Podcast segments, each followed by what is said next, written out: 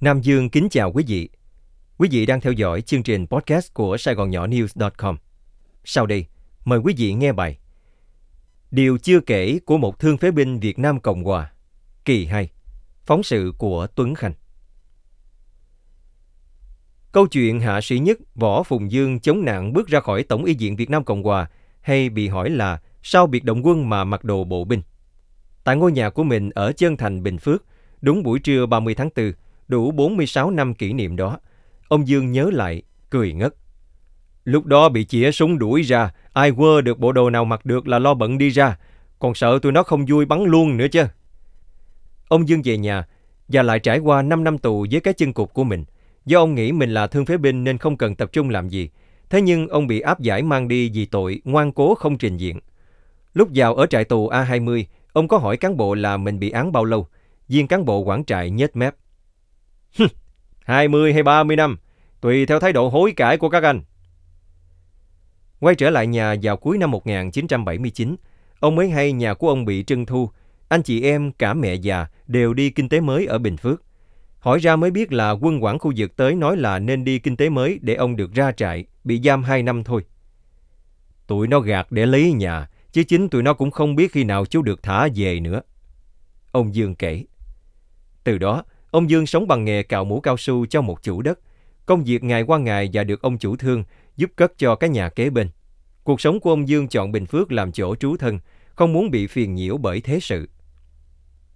Dựng mộ cho đồng đội Và rồi một ngày khi không quá khó khăn, ông Dương chợt nhớ tới đồng đội của mình, đặc biệt là những người đã nằm lại ở Bình Long năm 1972. Ông gom góp tiền bạc và tới An Lộc, mua một rẻo đất nhỏ, đi bốc mộ tìm hài cốt đồng đội theo trí nhớ, tập hợp về chung ở nơi mà ông gọi tên là Nghĩa Trang An Lộc. Có cả thảy 81 ngôi mộ như vậy nằm ở đó.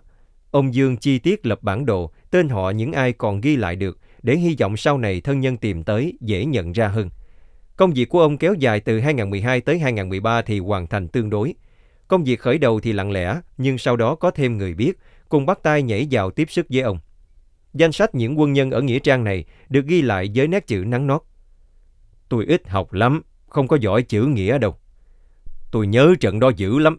Năm 1972 mà, ác liệt vô cùng, phải nói là đánh như si nê luôn. Ông Dương nói. Theo quân sử, An Lộc là địa bàn quân sự chiến lược tối quan trọng đối với quân lực Việt Nam Cộng Hòa, vì đây là cửa ngõ Tây Bắc ngăn chặn quân Bắc Việt tiến về đô thành Sài Gòn sau khi quận lỵ Lộc Ninh rơi vào tay họ ngày 7 tháng 4 1972. Trận An Lộc là trận then chốt mà phía Hà Nội tin chắc là sẽ thắng, nên khi đó bà Nguyễn Thị Bình, trưởng đoàn đàm phán của mặt trận giải phóng miền Nam, cờ nửa xanh nửa đỏ, mạnh miệng tuyên bố chỉ trong vòng 10 ngày nữa, An Lộc sẽ là thủ đô của chính phủ cách mạng lâm thời Cộng hòa miền Nam Việt Nam. Chính vì vậy mà có tới 7 đợt tấn công kể từ ngày 13 tháng 4 không ngừng từ phía Bắc để cố chứng minh cho lời tuyên bố nói trên. Thế nhưng trong cuộc đánh trận và đối diện cả hai đợt tấn công dữ dội của phía Bắc Việt phối hợp với mặt trận giải phóng miền Nam, quân lực Việt Nam Cộng Hòa đã chiến thắng dễ dàng và tuyệt đối. Trong đó có sức trẻ của ông Dương và sự hy sinh của nhiều bạn bè ông.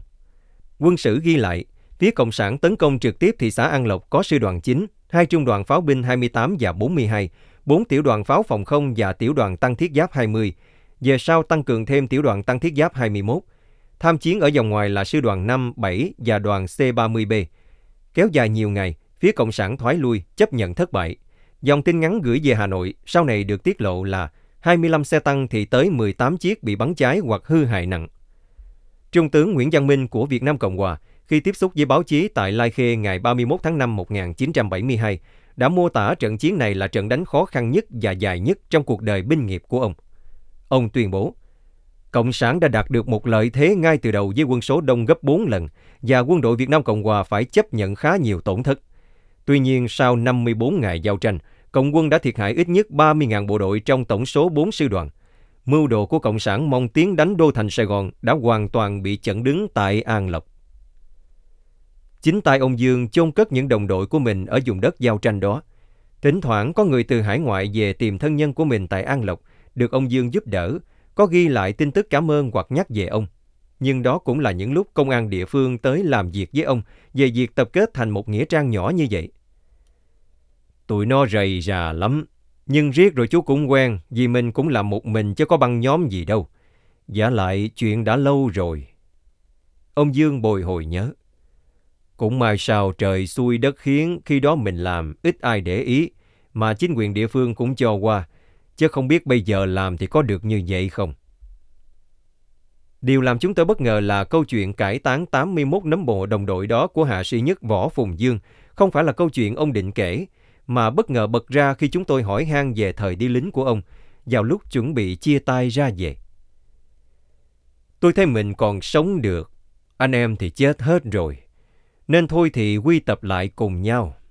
Tình thương, tình đồng đội thôi mà. Khi mấy ông công an hỏi, tôi cũng chỉ biết nói như vậy. Ông Dương nói đến đây là lúc giọng ông trùng xuống, buồn buồn. Lúc sau này, người thân của các hài cốt tới quay phim, đưa lên mạng gì đó, nên công an biết, tới nói này nói nọ, kiếm chuyện với tôi. Ông bật cười. Đời ông tới nay 68 tuổi, vẫn chưa quen biết làm quen với mạng xã hội hay smartphone. Chia tay chúng tôi, đưa ra tới tận cửa. Ông bước đi với dáng khỏe mạnh và tự tin, dù một bên là chân gỗ.